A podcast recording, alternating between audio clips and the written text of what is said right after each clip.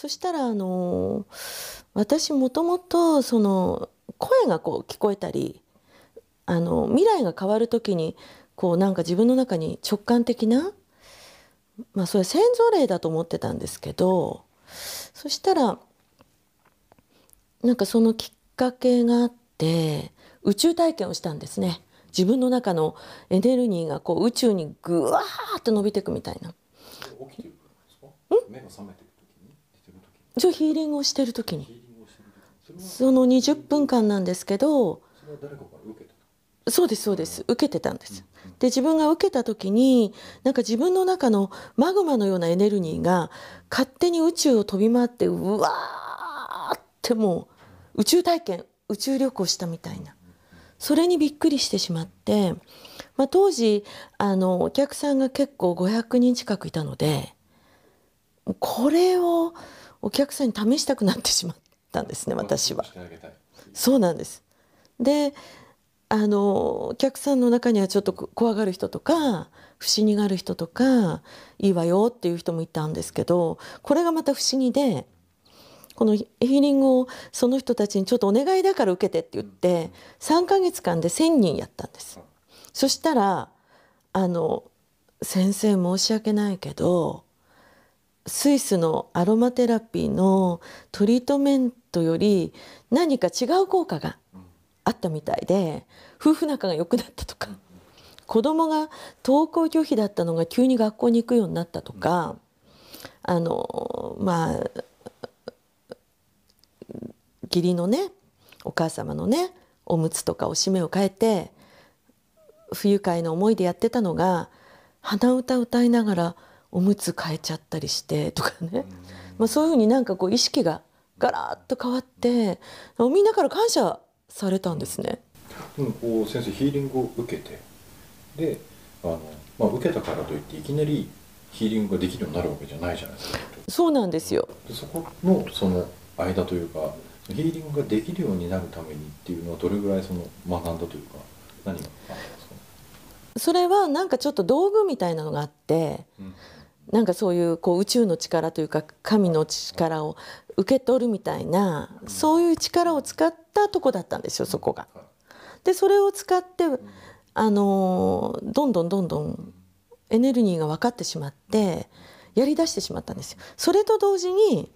自分にそういう力のガイドっていうんですか、そういう、まあ、な神様とか言ってもわからないし、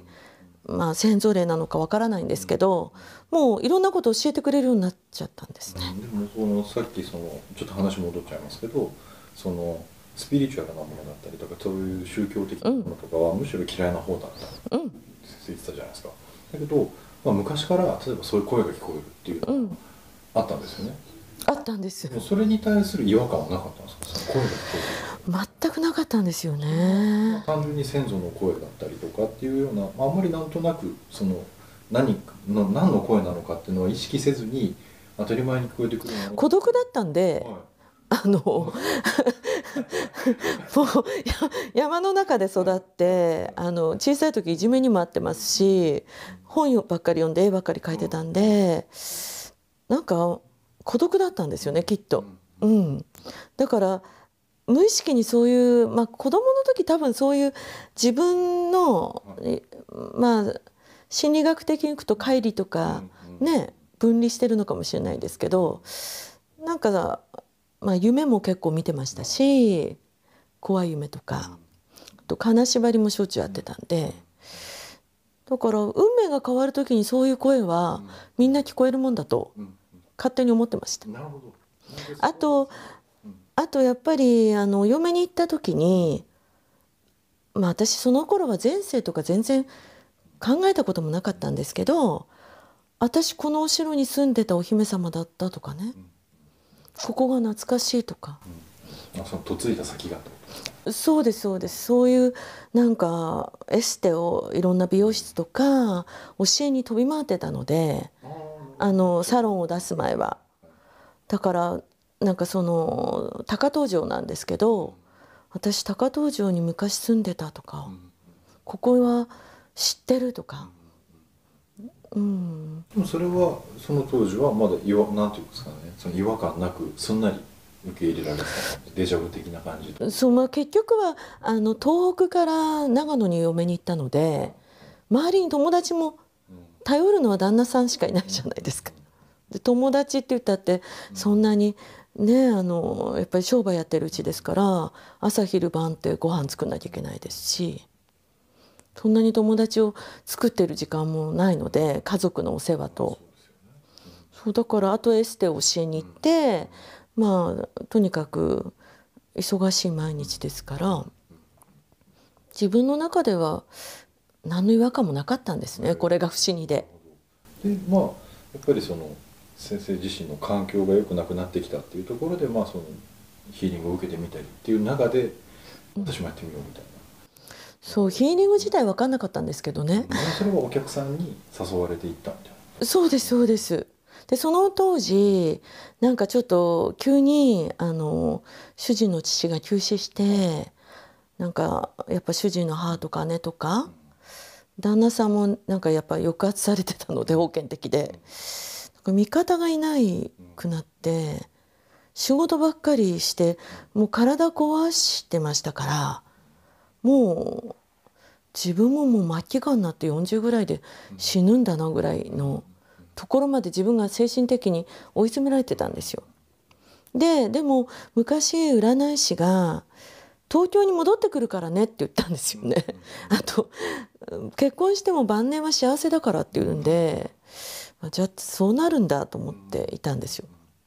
でまあ、ちょうどその時に、その分岐点の時にエステさん協会のイタリアに行く旅行があったんです。でそこに思い切って行ったんですよ。そしたらあのミラノの教会のドームで、なんかこうすごいキラキラした虹色の光が降りてきて、なんか自分の中でもう胸が騒いで、これは世界に行く仕事になると思って、世界的な仕事になるんだと思って、帰ってきたらあの、まあ、ちょうどそのイタリアに一緒に行った人たちにも「君は東京に来た方が成功するよ」とかすごく言われて、あとやっぱりさんかげつかん見えに見えない世界から毎朝さんじぐらいになると来るんですよ。でもう一人の自分が、まあ、東京に行って仕事をしようしようって言うんですよ。え家も建ててエステも成功してる、でもこのまま行ったら自分は早死にの運命でどうしようって、子供もいるし、もう行き詰まってましたね、完全に。まあでもその、まあ、エステサロンをやりながらっていうところで、だんだんその要するに体をケアするっていうところから、うん、まあむしろそもそもそのメンタルヘルスの部分が、うん、精神的な部分をケアしないと、うん、まあ結局体が悪くなるかもしれないっていうところを、まあ、実感するようになって。うん、そのメンタルヘルスのケアだったりとかっていうところに興味がいったわけじゃないですか。うん、でその後、まあそのヒーリングとかの体験もあり、自分のヒーリングをやるようになって、うん、それはエステサロンの中でヒーリングも行うようにってなったんですよね。まああのそうですね、はい。で東京出てくる時はじゃあそのエステサロンの延長線上でそのヒーリングをやっていこうって思ってたんですか？もちろんです。だからあのエステシャンがこのヒーリングを勉強したら、もうすごい効果、やっぱり心も体も元気になるし、なんかこう、うん、言い方悪いですけど開運する、運命が好転する。だからエステサロン、私もお客様たくさんいましたし、まあ、全国にエステサロンを持ってるお客様たちにこのヒーリングが広がってすごいことになると思ったんです。ところが東京に来てにじゅうねん経ってしまったんですね。はい。現実は厳しかった。はい。そうですね。まあただそのヒーリングがあって、そのヒーリングってでもその、うん、要するにヒーラーがいて、要するにその誰かにやってもらうことになるわけじゃないですか。はい、だけどメディテーションって逆に自分からそのある種癒していくっていう、うん、その技術を体得することになると思うんですけど、その要するにヒーリングを行う立場から逆にお客様だったりとか他の人に対してメディテーションっていうものを教えていくって方向に変わったきっかけって何ですか？私は